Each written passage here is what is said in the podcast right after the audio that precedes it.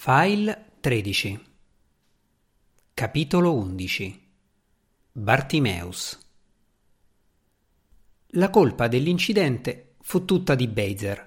Toccava a lui fare la guardia, ma il suo posto sul cipresso doveva essere un tantino troppo comodo e il resto lo fecero il caldo del pomeriggio, il profumo di resina e il folletto bello cicciotto che stava usando per cuscino. Mezzo appisolato, Beizer non aveva visto che si stava avvicinando Salomone. E dire che ce ne voleva, intanto perché il re era piuttosto alto, e poi perché era accompagnato da sette maghi, nove funzionari di corti, undici schiavi, trentatré guerrieri e una robusta percentuale delle sue settecento mogli. Il solo fruscio delle loro vesti faceva un rumore di foresta battuta dalla tempesta, e se in più ci mettevi le grida dei funzionari agli schiavi, il fruscio delle foglie di palma agitate dagli schiavi, lo sferragliare delle spade dei guerrieri e le ciance continue delle mogli che blateravano tra loro in una dozzina di lingue, era dura non accorgersi di Salomone e del suo seguito. Ecco perché, anche senza Beizer, il resto della forza lavoro al tempio riuscì a bloccarsi per tempo, lasciando solo me nella peste. Il fatto è che io ero alla fine della catena, ero quello che sollevava ogni blocco da mezza tonnellata fuori dalla cava, lo buttava per aria, lo riacchiappava per uno spigolo in bilico su un dito teso, lo faceva ruotare con un certo stile su se stesso e poi lo scalciava con un pallonetto a Tivok in attesa presso il tempio. Tivok poi pensava ad allungare il blocco a Nimshik, Faquarl, Chosroes o uno degli altri gin che se ne stavano intorno alle mura incomplete con gli aspetti più stravaganti. Nota. La maggior parte delle quali alati. Le ali di Faquarl erano simili al cuoio, quelle di Chosroes erano piumate e quelle di Nimshik luccicanti dalle scaglie argentee dei pesci volanti. Xoxen come sempre doveva distinguersi lui saltellava su e giù per il colonnato su un paio di zampe di rana giganti, con la conseguenza che la maggior parte dei suoi blocchi erano disallineati, senza speranza. Dopodiché, un rapido colpetto per infilarlo al suo posto, un frettoloso incantesimo di allineamento e il tempio di Salomone era un blocco più vicino alla sua conclusione.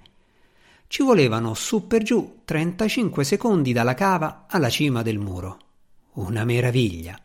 Un tasso di produttività che avrebbe fatto felice qualsiasi datore di lavoro. Cioè, tranne Salomone. Lui no. A lui così non andava giù. Nota. Solo il cielo sa perché facesse tante storie per come si lavorava a quel tempio. Agli inizi del suo regno, l'esercito di spiriti che lavorava per lui aveva costruito gran parte di Gerusalemme in 448, tirando su nuovi quartieri abitativi nel giro di uno o due giorni, nascondendo la frettolosità dell'esecuzione con illusioni strategicamente piazzate. Ci avevano messo un po' di più per il palazzo, a dire il vero, e per le mura della città, che infatti traballavano solo se colpivi forte davvero ma il Tempio no.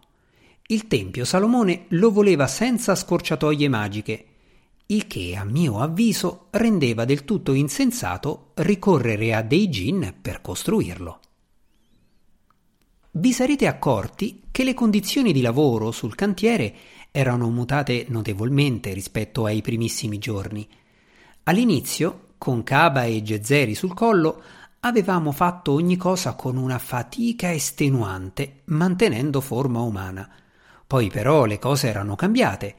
Forse rassicurato dalla nostra remissività e vedendo che il tempio procedeva spedito, il mago aveva smesso di venire a controllare tanto spesso.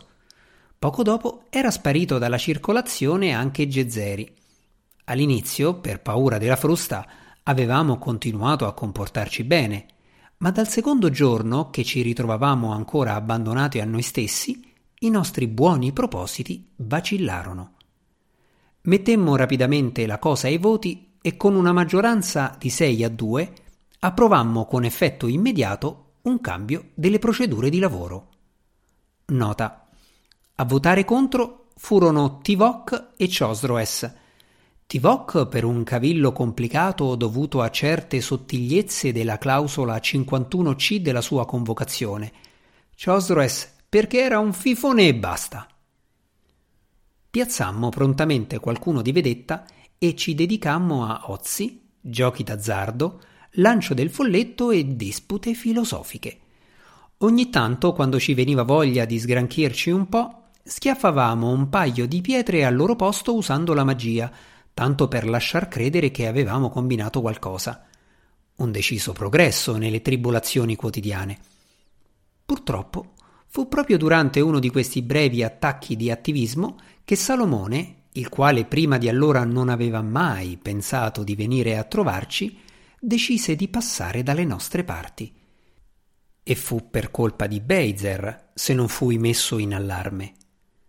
Tutti gli altri, buon per loro, l'avevano sfangata. Mentre il seguito reale giungeva sferragliando e parlottando e accorciava il passo in vista della sosta imminente, i miei compagni di lavoro erano tornati al sicuro nelle loro forme umane e se ne stavano lì intorno a picchiettare mansueti con lo scalpello come se niente fosse. E io? Io ero ancora un ippopotamo nano in gonnella. Nota. L'ippopotamo nano in gonnella era il soprannome affibbiato a una delle mogli principali di Salomone, la Moabita. Infantile? Sì, ma prima dell'invenzione della stampa le opportunità per la satira erano limitate e cantavo canzoni irriverenti sulla vita privata di Salomone lanciando un blocco gigante di pietra su e giù nell'aria mentre mi arrampicavo fuori dalla cava al bordo del cantiere. Immerso nella mia canzonaccia non notai niente di strano. Come sempre, arrivato in cima, flettei indietro il mio braccio verrucoso e lanciai il masso. Come sempre, tracciando il più dolce degli archi, arrivò nell'angolo del tempio dove c'era Tivok.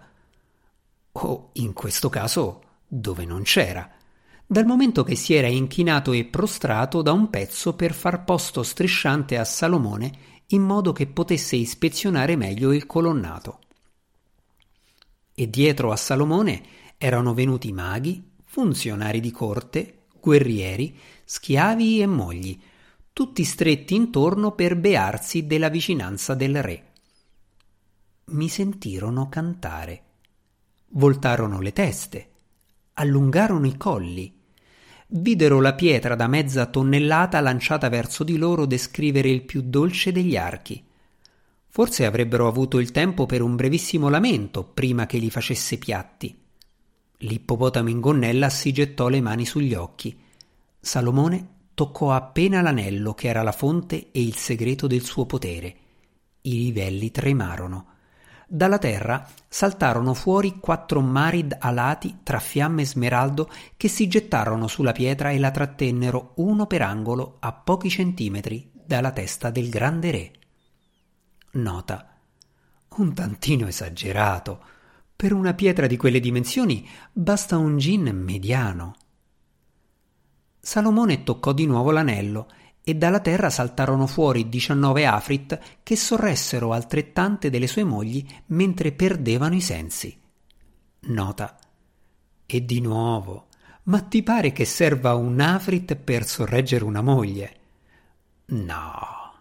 Tranne forse nel caso della Moabita.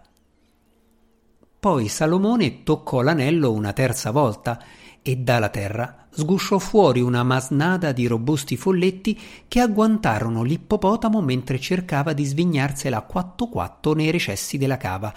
Lo legarono mani e piedi con vincoli spinosi e lo riportarono indietro trascinandolo nella polvere verso il re, che stava battendo il sandalo al suolo e aveva l'aria piuttosto irritata. E nonostante l'ardimento e la fortitudine, che sono un po' il mio marchio di fabbrica, noti dal deserto di Sur fino ai monti del Libano, l'ippopotamo si sentì le ginocchia molli mentre lo trascinarono facendolo rimbalzare contro il suolo, perché quando Salomone si irritava, la gente tendeva ad accorgersene. C'era anche quella faccenda della saggezza, è vero, però i risultati veri, quando voleva ottenere qualcosa, arrivavano per via della sua rinomata irritabilità, omicida e senza regole. Quella e il maledetto anello. Nota.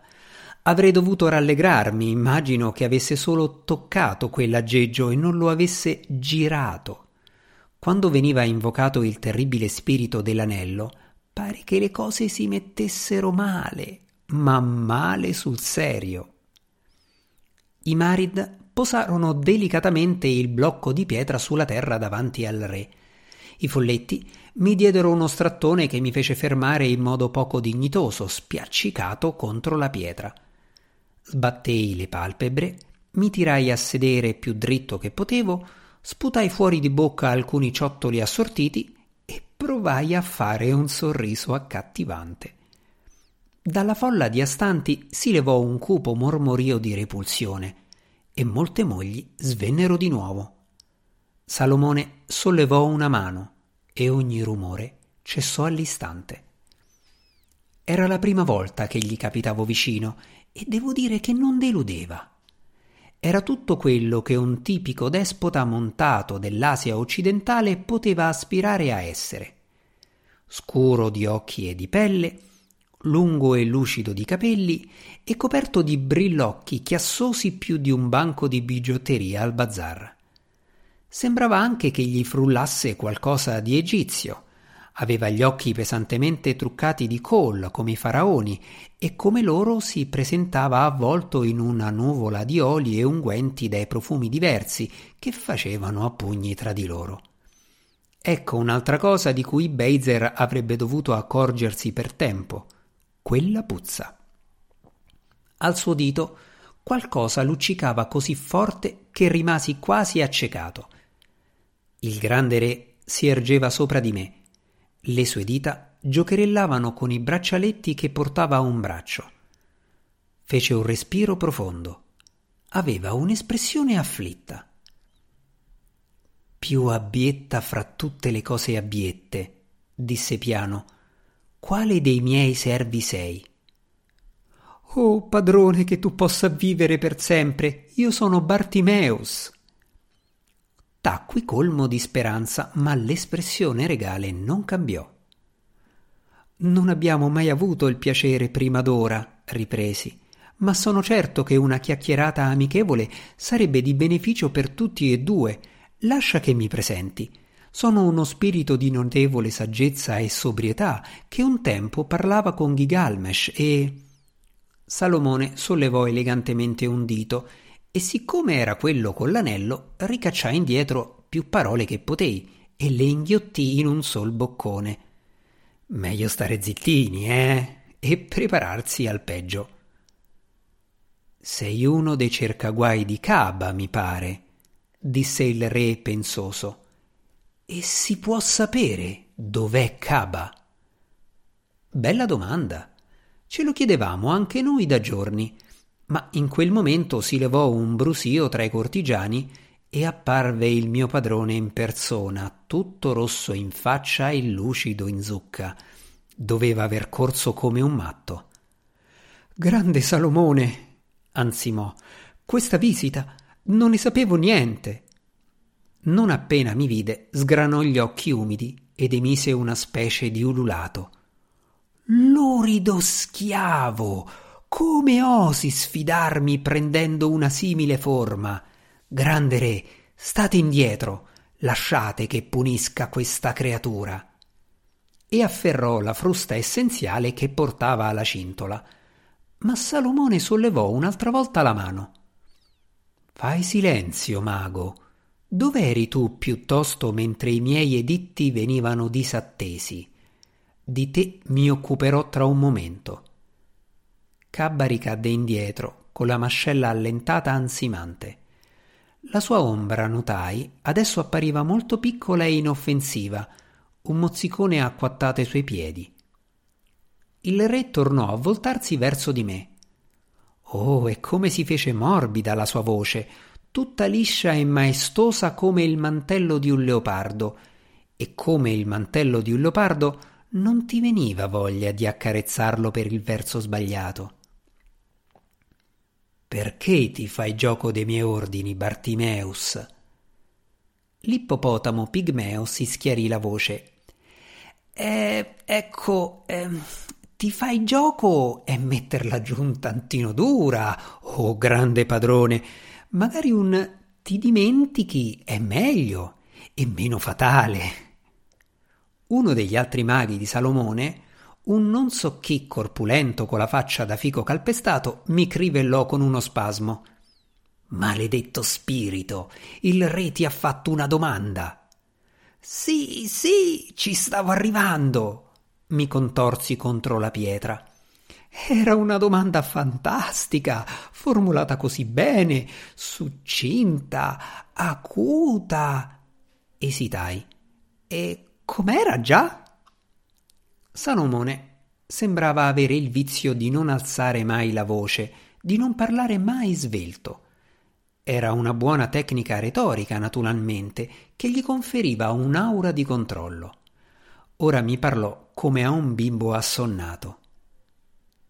Quando sarà finito, Bartimeus, questo tempio sarà il più sacro di tutti i luoghi il centro della mia religione e del mio impero.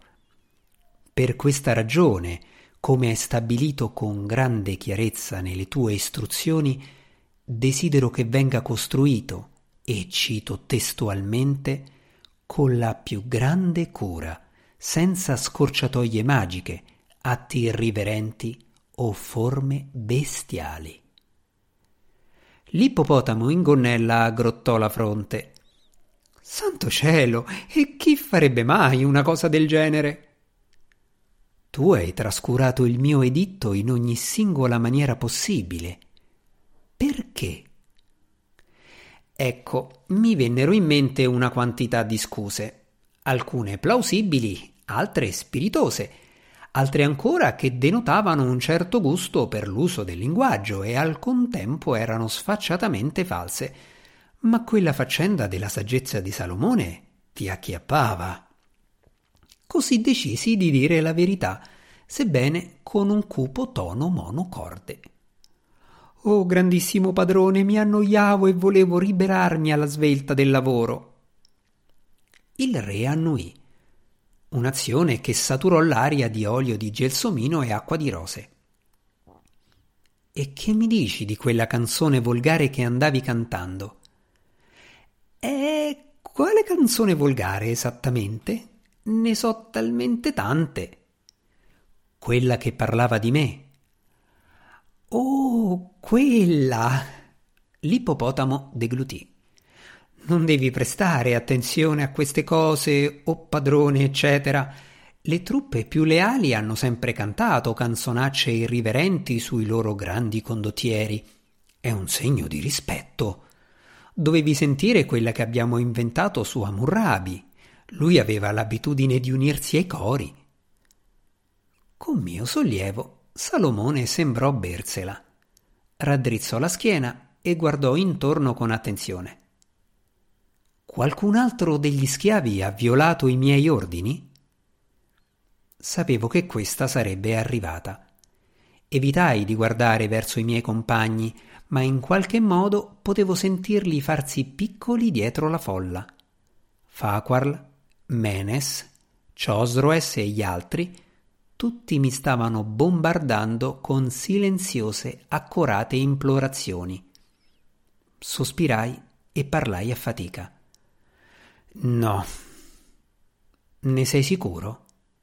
Nessuno che abbia usato la magia, nessuno che abbia cambiato forma, No, no, solo io. Annuì. Dunque loro saranno esentati da punizioni. Mosse la mano verso sinistra in direzione del temuto anello. Lo stavo solo rimandando, ma ora fu chiaro che era arrivato il momento di perdere un po' di dignità. Con un'acuta espressione di sofferenza, l'ippopotamo si gettò avanti cadendo sulle ginocchia grinzose. Non siate troppo affrettato, grande Salomone, piansi. Vi ho servito fedelmente e bene fino a oggi. Guardate questo blocco di pietra. Vedete come l'ho tagliato e rifinito con grande precisione. E ora osservate il tempio. Giudicate la dedizione con cui sto curando le proporzioni. Misuratelo, o re. Tre cubiti esatti mi è stato detto, e tre cubiti esatti saranno, non un sedere di ratto in più. Nota sedere di ratto, termine tecnico che corrisponde a circa un quindicesimo di cubito. Altre unità di misura usate da Gin in quel periodo erano femore di cammello, passo di lebroso e barba di filisteo. Giunsi le zampe anteriori in preghiera vacillando. L'errore che ho commesso oggi è dovuto solo a un eccesso di energia e di zelo, piagnucolai ma posso volgere queste doti per il bene della tua maestà, se solo vorrai risparmiarmi la vita. Beh, ometterò il resto, che contemplò un certo quantitativo di singhiozzi, gesti convulsi e grida gutturali. Non fu una brutta performance. Alla fine un certo numero di mogli e parecchi dei guerrieri versarono qualche lacrimuccia e lo stesso Salomone aveva l'aria più contenta e soddisfatta che mai. Esattamente come nei miei piani. Il fatto è che bastava guardarlo per capire che Salomone voleva somigliare ai grandi boss, i re dell'Assiria e della Babilonia laggiù a est, gente dura che manco usciva dal letto se non c'era una testa di nemico sconfitto da calpestare sul tragitto per il bagno. Con il mio piagnisteo perciò avevo solleticato la sua vanità imitativa. Sapevo che alla fine lo avrei intortato. Il grande re tossicchiò. L'ippopotamo si fermò a metà frignata e lo guardò speranzoso. Le tue ridicoli esagerazioni istrioniche mi hanno molto divertito, disse Salomone. Per stasera non avrò bisogno di buffoni o giocolieri e perciò risparmierò la tua misera vita. Qui tagliò corto il mio torrente di gratitudine e metterò invece a frutto il tuo eccesso di energie e di zelo. Dopo questo scorcio su scenari sinistri, Salomone tacque per scegliere tra una selezione di gelatine di frutta, vini e canditi sul vassoio d'argento di un servitore. Molte delle mogli che gli erano più vicine litigarono tra loro in sordina, ma agguerrite, per accaparrarsi l'onore di imboccarlo. L'ippopotamo, stringendo i denti per la tensione, scacciò qualche mosca dalle orecchie pelose e attese. Fecero in tempo a traversare le regie labbra una melagrana, cinque acini d'uva e un sorbetto ai datteri e pistacchio prima che il re riprendesse a parlare. Oh, maleficissimo e depercabilissimo Gin. E non guardarti intorno, sto parlando di te. Dal momento che trovi questo lavoro tanto noioso, ti daremo un'occupazione più stimolante. Chinai la testa fino al suolo. Ascolto e obbedisco, padrone. Orbene, a sud di Gerusalemme, oltre il deserto di Paran e il deserto di Zin, corre la mia via dei commerci. Su di essa viaggiano mercanti provenienti dall'Egitto e dal Mar Rosso e perfino dall'interno dell'Arabia, sebbene più raramente di quanto ci piacerebbe, e dalla stessa Saba dei Misteri. Questi mercanti, proseguì, portano mirra, incenso, legni preziosi e spezie e altre ricchezze che recano prosperità al popolo di Israele. Nelle ultime settimane si è imposto alla mia attenzione un fatto. Molte carovane hanno incontrato qualche disastro che ha impedito loro di giungere alla meta. Grugnì con l'aria di chi la s'allunga. Probabilmente avevano finito l'acqua. È il problema dei deserti, tutta quella secchezza. Già, un'analisi affascinante. Tuttavia i sopravvissuti giunti a Hebron riferiscono diversamente. Nelle distese aride sono calati su di loro dei mostri. Come sarebbe calati su di loro? Tipo che li hanno spiaccicati? Più tipo che sono saltati fuori e li hanno ammazzati. Mostri enormi, orrendi e terribili. Beh, non è la caratteristica di tutti i mostri? considerò l'ippopotamo. Il mio consiglio è di mandare a investigare là quei quattro. Indicai i Marid dell'anello che se ne stavano ancora lì sul settimo livello disputando sottovoce su quale fosse la più succulenta delle mogli intorno. Salomone fece un sorriso felino. Sarai tu, più presuntuoso di tutti i miei spiriti ad andare a investigare. Gli attacchi sono chiaramente opera di banditi che annoverano maghi potenti fra loro. Finora le mie truppe non sono state in grado di rintracciare i mandanti, dovrai perlustrare il deserto, eliminarli e scoprire che si nasconde dietro a questi crimini oltraggiosi. Esitai. Tutto solo soletto? Il re si ritrasse. Aveva preso una nuova decisione. No, non sarai solo. Caba, fatti avanti. Il mio padrone obbedì servile, supplichevole Grande re, vi prego, posso spiegare la mia assenza. Non sono richieste spiegazioni. Ti avevo dato istruzioni precise di sorvegliare i tuoi servi da vicino e non lo hai fatto. La colpa delle manefatte di questo gin, per quanto mi riguarda, è tua. Dal momento che né tu né il tuo gruppo siete degni di lavorare a questo tempio un solo momento di più, domani partirete tutti per il deserto e non farete ritorno finché non avrete trovato i briganti e li avrete riportati all'ordine. Mi sono spiegato, Cabba? Ebbene? L'egiziano guardava fisso a terra. Un muscolo della guancia gli fremeva in modo insistente. Uno degli altri maghi sopprese il riso. Caba alzò gli occhi, si inchinò rigido. Signore, esaudirò come di consueto le vostre richieste e la vostra volontà. Salomone fece un gesto vago. Il colloquio era finito.